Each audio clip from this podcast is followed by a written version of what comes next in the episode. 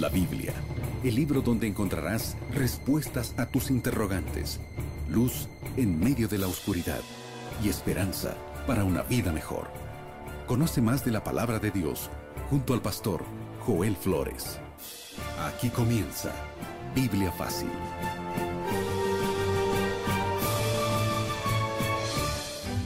Y así comenzamos un capítulo más de Biblia Fácil. Qué alegría tener tu compañía, saber que estás sintonizando el programa. Un grande abrazo para ti, que Dios te siga bendiciendo que sus bendiciones sigan siendo derramadas sobre tu familia, sobre tu vida. Y estamos listos aquí una vez más para abrir la palabra de Dios en este fascinante libro de Apocalipsis, en esta serie especial de Biblia Fácil Apocalipsis. Bienvenido y bienvenida Aileen con quien compartimos este espacio. Pastor Joel, qué gusto poder saludarlo, saludar a nuestra querida audiencia. Así es, como cada programa estamos listos para comenzar el tema del día de hoy.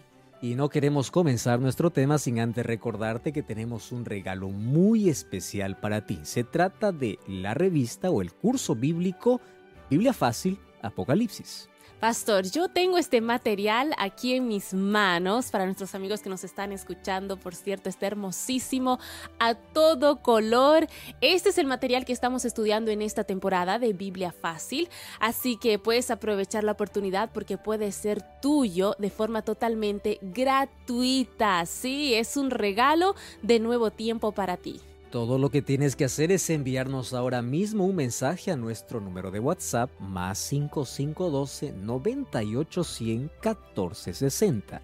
Te repito una vez más, más 5512 98 100 14 60 y allí colocar un mensaje, estoy viendo el programa o escuchando el programa de Biblia Fácil Apocalipsis y quiero la revista o el curso bíblico Biblia Fácil Apocalipsis. Además, estás cordialmente invitado para que juntos podamos adorar a Dios en un lugar muy especial. Te invitamos a una iglesia adventista del séptimo día. Aquí Aileen te va a dar una dirección por si no conoces alguna. Así es, Pastor Joel, amigos, esta dirección es muy fácil de recordar y te ayudará a encontrar esa dirección exacta. Anota muy bien encuentreunaiglesia.com. Todo junto, por cierto, ¿eh? lo voy a repetir, encuentreunaiglesia.com. Y como siempre digo, cuando vayas a las primeras personas que veas, diles que Radio Nuevo Tiempo te invitó. Y llegamos así al capítulo 11 del libro de Apocalipsis. Te invito para que puedas abrir ya tu Biblia porque vamos a hablar sobre un tema muy importante. Antes recordarte que en el programa anterior hablamos acerca del gran chasco o la gran decepción que ocurrió en 1844, un 22 de octubre, cuando todos pensaron que Jesús vendría a la tierra, la verdad, en el cielo Jesús estaba asumiendo una nueva función, una función sumo sacerdotal y comenzaría el juicio también, el juicio de investigación para determinar quién se salva y quién se pierde antes de la venida de Jesús. El capítulo 11 el capítulo 11 de Apocalipsis habla acerca de una grande guerra, una batalla entre la Biblia y el ateísmo. No te sorprenda que incluso en la Biblia ya estaba descrita lo que ocurriría, lo que en la historia conocemos como la Revolución Francesa. Esta batalla, esta batalla está descrita en el libro de, eh, descrito en el libro de Apocalipsis, el capítulo 11. ¿Cómo es que había una profecía mencionando el odio hacia el cristianismo y específicamente a la palabra de Dios. Para poder estudiar este capítulo te invito para que juntos podamos orar. Querido Dios, estamos listos para abrir tu palabra junto a miles de personas que están viendo y sintonizando este programa. Queremos que tu Santo Espíritu nos guíe para poder conocer esta verdad y para quedar no solamente fascinados con la profecía, sino también podamos aplicarlo a nuestra vida, comprometernos con la verdad y alcanzar aquellas lecciones y bendiciones que tienes para nosotros. Queremos que tu Santo Espíritu nos pueda iluminar en el nombre de Jesús. Amén. Siete respuestas a siete preguntas en siete minutos. Qué bueno es juntos una vez más abrir la palabra de Dios y veo que el pastor Joel ya se encuentra con Biblia en mano. El tema de hoy se titula Los dos testigos mártires y como había mencionado el pastor Joel Flores, vamos a comenzar abriendo nuestras Biblias en el libro de Apocalipsis el capítulo 11. Pastor Joel, ¿cuál es la orden que ya de entrada el capítulo comienza así? ¿Cuál es la orden que Dios le da al apóstol Juan? Es interesante, el versículo 1 y 2 dice, me fue dada una caña semejante a una vara de medir y se me dijo, levántate, mide el templo de Dios y el altar y los que adoran en él. Pero el patio que está fuera del templo, déjalo aparte, no lo midas porque han sido entregados a los gentiles y ellos hollarán la ciudad santa 42 meses. Comenzamos aquí con una orden. ¿Qué orden de poder medir el santuario? ¿Qué santuario? No se trata aquí del santuario terrenal, porque resulta que Aquí Juan está recibiendo esta visión en el año 96 después de Cristo. Es decir, 26 años después que el santuario terrenal había sido destruido. Recordemos que el año 70 el general Tito destruye la ciudad junto con el santuario o el templo de Salomón como era conocido. Entonces no está hablando del santuario terrenal sino del santuario celestial. Y aquí está utilizando algunos símbolos importantes ¿Qué significa medir? Medir significa hacer una obra cuidadosa de investigación. Por eso que Jesús al hablar del juicio dijo, con la vara que mides serás medido. La palabra medir significa juicio, investigación sobre la vida de, de, las personas. Ahora, ¿quiénes son juzgados? Aquellos que están dentro del santuario. Dice que aquellos que están afuera no. Ahora, ¿quiénes son aquellos que están dentro? Aquellos que dicen ser creyentes aquellos que dicen haber aceptado a Jesús. Y este juicio comenzó el 22 de octubre de 1844. Además, le dice que el atrio no tenga que ser medido. ¿Por qué? Porque el atrio finalmente representa no solamente la tierra, sino a todos los que no están dentro del santuario, aquellos que no han aceptado a Jesús, no han aceptado el Evangelio. Además dice que habrían 42 meses donde sería pisoteada la ciudad santa. Esos 42 meses representa a 1260 años o 1260 días. Basta multiplicar 42 por 30, 1260. Eso en la historia acontece desde el año 538 hasta 1798, que para nosotros sería la Edad Media, la Edad Oscura, donde el pueblo de Dios fue perseguido. La iglesia verdadera. El pueblo de Dios sobre la tierra fue eh, eh, el objeto de odio de Satanás y de todos sus agentes. A eso se refiere la medición del templo y la, los 42 meses, que es una profecía ya cumplida y está mencionada una vez más en el libro de eh, Apocalipsis capítulo 11. Pastor Joel, al recibir, después de recibir esta orden, el apóstol Juan comienza a describir la visión. Y en escena vamos a ver varias cosas, así que invitamos a nuestros amigos a que presten atención. Él habla sobre dos testigos. También habla sobre dos eh, candeleros. Olivos. Dos olivos y dos candeleros también. Dos, dos, dos, dos. Exacto. Queremos saber qué significa todo esto. Eh, interesante. Mira, Eileen, el versículo 3 dice, yo daré a mis dos testigos que profeticen por 1260 días vestidos de silicio. Recuerda que estos 1260 días tienen relación con esos 42 meses. Ya te, ya te enseñé la, la multiplicación. 42 por 30, 1260. Ahora, la pregunta es quiénes son esos dos testigos, ¿verdad? Porque el versículo 4 dice, estos testigos son dos olivos y, y los dos candeleros que están en pie delante de Dios y de la tierra. ¿Sabes que hay mucha especulación sobre quiénes son estos dos testigos? Algunos dicen, ah, eh, dos testigos son, se refiere a Enoch, se refiere a Elías, se refiere a Moisés. No, no, vamos, vamos por partes. ¿Quién es un testigo? Aquel que da testimonio. Y Jesús en Juan capítulo 5, versículo 39, fíjate lo que dice la palabra de Dios. Juan 5:39. Dice, dice así, Juan capítulo 5, verso 39. Escudriñad las escrituras porque a vosotros parece que en ellas tenéis la vida eterna y ellas son las que dan testimonio de mí. ¿Quién da testimonio de Jesús? Las escrituras. Y cuando se refiere a dos testigos está haciendo referencia a la totalidad de la Biblia, Antiguo Testamento y Nuevo Testamento. Recordemos que fue inspirada por Dios y dan testimonio de quién? De Cristo. Y cuando hablamos acerca de los dos olivos, cuando vamos al libro de Zacarías, capítulo 4, versículo 2, Zacarías recibió una visión semejante. Y allí dice que vio un candelabro de oro, un depósito encima, siete lámparas, junto a dos olivos, uno a la derecha y el otro a la izquierda. Y yo pregunté, ¿qué es esto, Señor mío? El ángel me dijo, ¿no sabes qué es esto? Y él respondió, esta es la palabra de Jehová Zorobabel que dice, no con ejército ni con fuerza, sino con mi espíritu, ha dicho Jehová de los ejércitos. Muy bien. ¿Quiénes son los testigos? La palabra de Dios, Antiguo y Nuevo Testamento, guiado por qué? Por el Espíritu Santo. Entonces dice que Dios ha colocado esos testigos aquí en la tierra. Y sabemos que la palabra de Dios da testimonio de Cristo y el Espíritu Santo convence de pecado. Es a través de la palabra de Dios y del Espíritu que la vida es iluminada. Todo aquel sincero que va en busca de la verdad encuentra cómo estos dan testimonio. Por eso se convierten en testigos vivos de Dios aquí en la tierra. Pastor, qué bueno entonces aclarar esta duda. Ya sabemos que los dos testigos significan el Antiguo y el Nuevo Testamento. Y el Nuevo Testamento. Ahora, en el capítulo 11 eh, del libro de Apocalipsis, el versículo 3, dice que estos dos testigos iban a profetizar vestidos de silicio por 1260 días. La pregunta es, ¿en qué momento de la historia de la humanidad se cumple esta profecía? Nosotros ya estudiamos aquí un capítulo anterior acerca de una persecución que pasó el pueblo de Dios aquí en la tierra por 1260 años.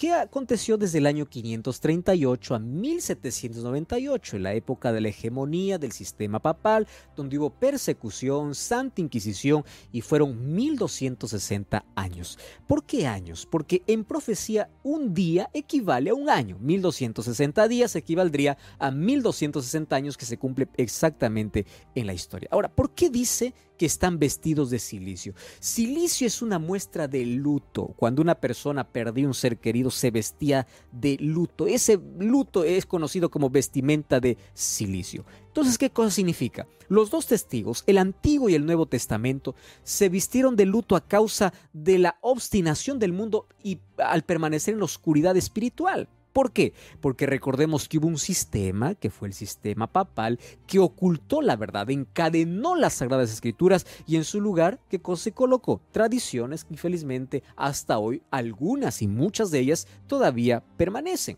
Las personas que querían abrir la palabra de Dios eran encarcelados, eran torturados, eran martirizados, por eso es que estaban obligados incluso a las, a huir a las montañas por eso es que dice que estos testigos profetizaron en silicio, estaban de luto por un periodo de 1260 días, que en profecía equivale a 1260 años. Históricamente es desde el año 538 hasta el año 1798, que en la historia lo leemos como la Edad Media o la Edad Oscura. Pastor, continuamos entonces en nuestro estudio basándonos en el capítulo 11 del libro de Apocalipsis y Juan continúa describiendo precisamente esta visión y él eh, menciona una expresión que me llamó mucho la atención porque uno dice, tiene tantos símbolos, parece difícil de entender. ¿Qué significa la expresión poder para cerrar el cielo de modo que no caiga lluvia? Y otra expresión, poder sobre las aguas para convertirlas en sangre. Yo creo que con estas expresiones, voy a leer primero el texto, el versículo 6 dice, estos tienen poder para cerrar el cielo a fin de que no llueve en los días de su profecía, y tienen poder sobre las aguas para convertirlas en sangre y para herir la tierra con toda plaga cuantas veces quieran. Aquel que dice, no, los dos testigos no, son, no es la Biblia, los dos testigos es Elías, porque por ahí escuché ya muchas interpretaciones, aquí está claro, claro el asunto. Mira, dice que tiene poder para cerrar el cielo. ¿Qué sucedió con Elías? Elías lanzó una profecía cuando estaba reinando acá. Por tres años no iba a llover y no llovió. Mas era la palabra de Elías. No, no era la palabra de, Elías. Era la palabra de Dios por medio de Elías. ¿Correcto? ¿Recuerdas cuando el agua se convirtió en sangre? Era la palabra de Dios por medio de Moisés. Eh, fue una plaga que cayó sobre Egipto. Entonces, está haciendo referencia viva a qué? A la palabra de Dios. Ahora, ¿qué significa esa expresión de que va a poder cerrar el cielo, no va a haber lluvia, de que las aguas se van a convertir en sangre? Significa que las personas que resisten a la palabra de Dios simplemente no reciben la bendición de Dios, no reciben las promesas de Dios, no reciben los beneficios que Dios da para el ser humano que acepta la palabra de Dios. Antes es condenado en este juicio que ya comenzó, como vimos, el 22 de octubre de 1844. Entonces, cuando tú rechazas la palabra de Dios, te estás privando de las mayores bendiciones. Estas lluvias son consideradas las bendiciones espirituales, las promesas que Dios tiene para aquellos que creen y confían en su palabra. Perfecto. Pastor Joel, eh, el apóstol Juan sigue describiendo esta visión y parece hasta una escena de, ciencia ficción. Él dice que surge una bestia del abismo. ¿Quién es esta bestia y qué es lo que hace con la Biblia? Y excelente, mire el versículo 7, cuando haya acabado su testimonio, la bestia que sube del abismo hará guerra contra ellos. Y fíjate lo que dice, los vencerá y los matará. ¿Quién es esta bestia? La bestia que sube del abismo es Satanás. Bestia, para comenzar, es poder. En profecía, bestia es poder. Entonces es un poder que sube del abismo. ¿Quién está en el abismo? Es Satanás. Solo que Satanás usaría instrumentos humanos para poder lograr todos sus propósitos. Es más, aquí, eh, eh, a partir del versículo 8, eh, dice que sus, sus, cadáveres estarán en la plaza de la gran ciudad, que en un sentido espiritual se llama Sodoma y Egipto, donde también nuestro Señor Jesús es crucificado. ¡Wow! Es terrible. Dice que esta bestia que sube va a hacer guerra y va a matar. En una plaza, Solo que aquí está colocando incluso a dos ciudades antiguas, a Sodoma y a Egipto. lo está colocando en un sentido simbólico. ¿De qué manera? Recuerda que Egipto negó abiertamente la existencia de Dios. Cuando Faraón respondió a Moisés, le dijo, yo no voy a dejar ir al pueblo, le dijo, ¿quién es Dios? Es decir, no conozco a Dios, no quiero creer en Dios. Entonces, Egipto representaría qué cosa? Representaría el ateísmo. ¿Correcto? Entonces es un símbolo de Egipto que representa el ateísmo. Y cuando pensamos en Sodoma, Sodoma es el símbolo de corrupción, de inmoralidad, de libertinaje, todo eso. Cuando nosotros vamos a la historia, te vas a quedar sorprendido que existe una nación histórica que cumple los dos requisitos, inmoral y atea. En un momento dado de la historia, fue tan atea como Egipto y tan inmoral como Sodoma. Y eso se trata de Francia. ¿Por qué? Porque en Francia el poder ateo gobernó durante la Revolución Francesa. Y esto desencadenó una guerra contra Dios y contra su palabra. Cuando uno revisa la historia, uno se queda sorprendido que incluso en Francia se declaró que Dios había muerto por asamblea nacional. Las Biblias fueron quemadas, llegaron al terror de poder incluso cambiar el calendario de siete días a diez días y el décimo día era un día de blasfemia y orgía. Imagínate, por eso es que dice que fue crucificado su Señor. ¿Cómo fue crucificado el Señor una vez más? A través de, los, de las personas que murieron Jesús nuevamente fue crucificado mediante las personas que fueron asesinadas, mediante sus seguidores que fueron perseguidos. Recordemos la masacre de San Bartolomé el 24 de agosto de 1572, donde millones de cristianos fueron asesinados en una sola noche. Entonces, aquí dice una bestia sube del abismo y esta bestia usa instrumentos humanos, una ciudad que se parece a Sodoma y a Egipto. Y todo esto se cumple justamente en la Revolución Francesa con el país que ya mencionamos llamado Francia. Impresionante, Pastor. Vamos viendo los acontecimientos históricos también. Vamos con la siguiente pregunta. Hace instantes nada más, Pastor Joel, usted nos aclaraba de quiénes se trataban los dos testigos. Ahora, siguiendo precisamente con la lectura de este capítulo de Apocalipsis, el capítulo 11, eh, Juan dice que estos dos testigos mueren. ¿Por cuánto tiempo se da esta muerte? y tú puedes decir, ¿cuándo murió la palabra de Dios? Espera, también esto es simbólico. ¿Correcto? Si los dos testigos es la palabra de Dios, Antiguo y Nuevo Testamento, ¿cuándo muere? Bueno, aquí la profecía dice que el ateísmo lograría casi opacar, casi terminar, pero nunca iba a terminar porque Dios iba a proteger finalmente su palabra. Y allí, mira, mira lo que dice en el versículo 9. Los pueblos, tribus, lenguas y naciones verán sus cadáveres por tres días y medio y no permitirán que sean sepultados. En profecía, un día equivale a un año. Entonces, tres días y medio se refiere a tres años y medio. Ahora, vamos a confirmar todo aquello que venimos diciendo, que en la Revolución Francesa, donde se negó la existencia de Dios y la palabra de Dios fue quemada, se cumplió esta profecía. Fíjate, exactamente se cumplió en Francia cuando los tres años y medio fue durante los años de terror de la Revolución Francesa y esos tres años y medio se refiere a datas o, a fechas exactas. ¿Cuándo comenzó? El 26 de noviembre de 1793. ¿Qué aconteció ese día? Francia, por asamblea legislativa, declaró Dios no existe. Y eso fue motivo de regocijo. En otras palabras, matamos a Dios. Ahí aparecieron muchos incluso diciendo Dios está muerto. Dios ha muerto, murió Dios. Mas durante esos tres años y medio fue de mayor terror hasta que nuevamente tuvieron que dar espacio a la religión. ¿Cuándo ocurrió eso? El 17 de junio de 1797. La Biblia siempre recibió ataques, la Biblia fue quemada y como dice, fue muerta, pero no fue enterrada. ¿Por qué no fue enterrada? Porque aún continuó viva, no fue enterrada, fue muerta para la Asamblea Legislativa, fue muerta para Francia, fue muerta en la Revolución Francesa, mas no fue enterrada, dice. Ahora, es interesante revisar cómo en la historia esto se cumple así. En la plaza, allá en Francia, se quemaron millares de ejemplares de Biblia. La Biblia fue abolida en Francia y fue considerada muerta. Por eso dice que fue considerada muerta. Número dos, todas las iglesias fueron clausuradas. La adoración a Dios se prohibió completamente. Decidieron cambiar el calendario de siete días a diez días. Y el día de reposo, que es el séptimo día, lo trasladaron para el décimo día, donde se consagró una práctica de orgía y blasfemia. Se negó abiertamente la existencia de Dios y una mujer inmoral inmoral, fue nombrada como diosa de la razón y todas las personas tenían que adorarla. Quedó prohibido además todo tipo de culto religioso.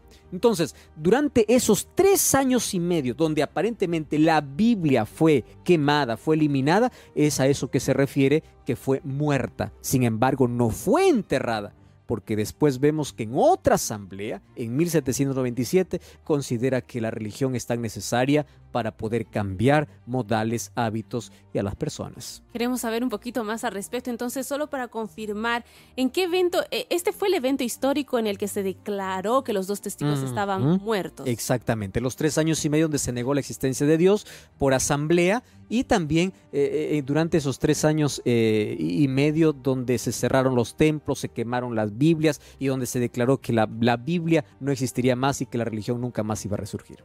Pastor, hay otro momento también, sigue el apóstol Juan describiendo esta, esta visión. ¿Qué significa que los dos testigos subieron al cielo? Eso es interesante. Mira, el versículo 11 dice así, después de tres días y medio, recordemos que esos tres días y medio se está tratando desde el momento que la asamblea en Francia declaró muerta la religión, la existencia de Dios y, quemaron las Biblias, hasta que nuevamente en otra asamblea, después de tres años y medio, lo restituyeron. ¿Qué cosa sucedió? Dice así, después de tres días y medio, entró en ellos el espíritu de vida enviado por Dios y se levantaron sobre sus pies y cayó gran temor sobre los que vivieron. Y oyeron una voz del cielo que decía, subid acá, y subieron al cielo en una nube y sus enemigos lo vieron. wow, es impresionante. Esto parece una película, ¿verdad? Estos parece que están muertos, no son enterrados, y luego de tres días y medio, que en profecía son tres años y medio, empiezan a vivir y se levantan y suben al cielo. ¿A qué representa eso? Subir al cielo en la Biblia representa una exaltación. Recuerda que la torre de Babel dice que subía hasta el cielo. Exaltación. Recuerda que el reino de Nabucodonosor soñó un árbol que subía hasta el cielo. Exaltación. Entonces, cuando dice que estos dos testigos subirían hasta el cielo, significa que la palabra de Dios que fue despreciada por mucho tiempo, ahora sería exaltada y destacándose de una manera impresionante en nuestro mundo. ¿Qué cosa sucedió? Después de la Revolución Francesa, después de todos eh, eh, esos años, ¿qué cosa aconteció? Surgieron las sociedades bíblicas. La primera sociedad bíblica británica en el año 1804, luego la sociedad bíblica americana en 1816. Antes de 1804, es decir, antes que surja la primera sociedad bíblica, la Biblia apenas era impresa en 15 idiomas. Pero después que fue declarada muerta, fíjate, después que surgieron las sociedades bíblicas, hasta el año 2012, la Biblia ya fue traducida a más de 2.500 lenguas. A eso se refiere que resucitó, resurgió y fue exaltada hasta el cielo. Hoy quiero mostrarte un asunto muy interesante. Fíjate una cosa. La palabra de Dios siempre ha sido el motivo de ataque de Satanás. La palabra de Dios fue perseguida, fue condenada, fue quemada, la palabra de Dios ha recibido diversos tipos de ataques. Primero una persecución, luego una difamación. ¿Por qué difamación? Porque luego muchos se levantaron diciendo esto es puro teoría, e, esto es puro fantasía, esto es puro fábula, hasta que se levantaron arqueólogos levantados por Dios para decir no, todo lo que está aquí es verdad. Pero finalmente Satanás todavía continúa atacando la palabra de Dios. ¿Cómo continúa atacando la palabra de Dios? Ahora quitando nuestra atención. Como él no consiguió eliminarla siendo perseguida, siendo difamada, hoy sí quiere conseguir quitando nuestra atención de la palabra de Dios. Por eso es que tú vas a encontrar que tienes tiempo para todo. Tienes tiempo para todo en la vida, menos el tiempo para abrir la palabra de Dios. A veces es más fácil escuchar un mensaje que leer y comprobar si aquel mensaje viene de la palabra de Dios. El ataque diabólico continúa.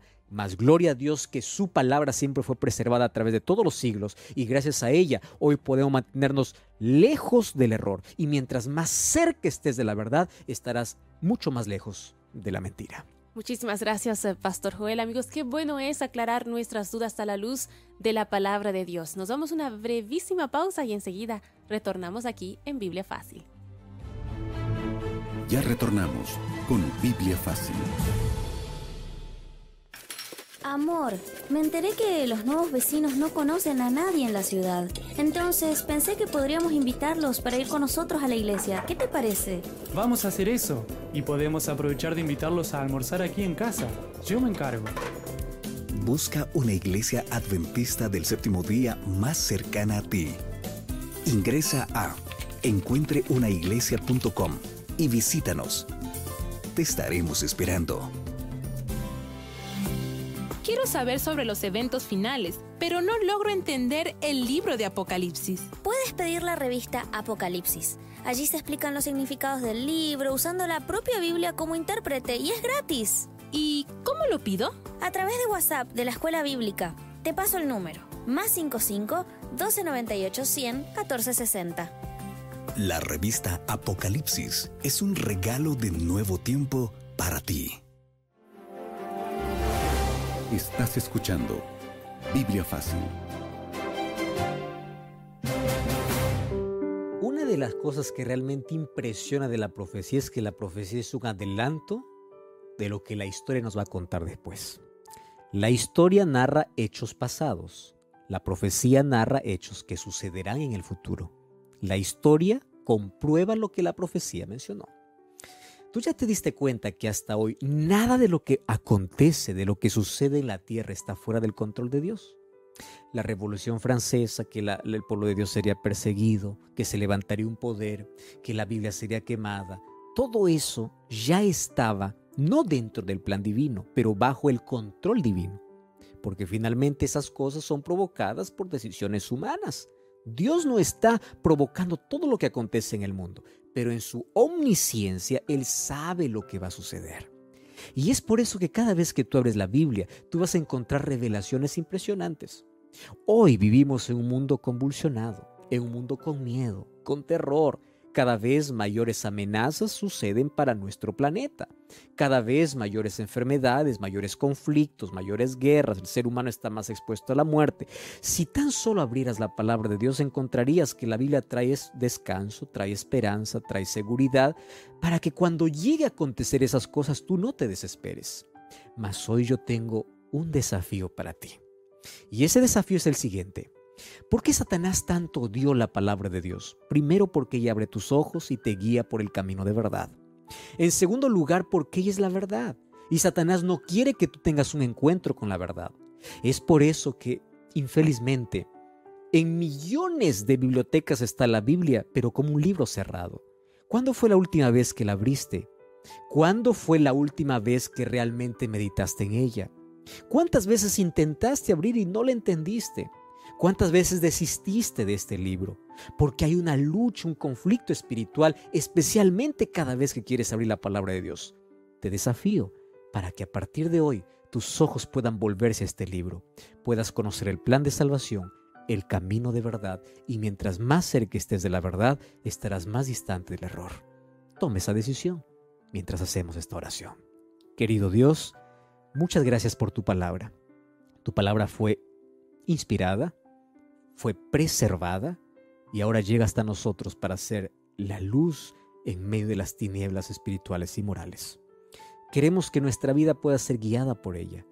Para ello, en esta lucha donde hay tanta distracción y a veces no hay tiempo para abrir tu palabra, podamos tener ese tiempo necesario para que nuestros ojos puedan abrirse ante ese plan de salvación podamos descubrir las grandes verdades que tienes para nuestra vida y podamos caminar por aquella luz que nos muestras. Que tu palabra esté en nuestro corazón, no solamente en una biblioteca, no solamente en nuestras manos, sino en nuestra vida. Te suplicamos en el nombre de Jesús. Amén. Amigos, con el deseo de seguir creciendo espiritualmente, es que llegamos al final de nuestro programa, Pastor Joel. Así es, Aileen, y agradecerte como siempre por la sintonía en este programa. Te espero entonces en el próximo capítulo para seguir descubriendo este fascinante libro de Apocalipsis. Hasta la próxima, Dios te bendiga. Así concluimos. Biblia Fácil. Continúa en sintonía de Radio Nuevo Tiempo, la voz de la esperanza.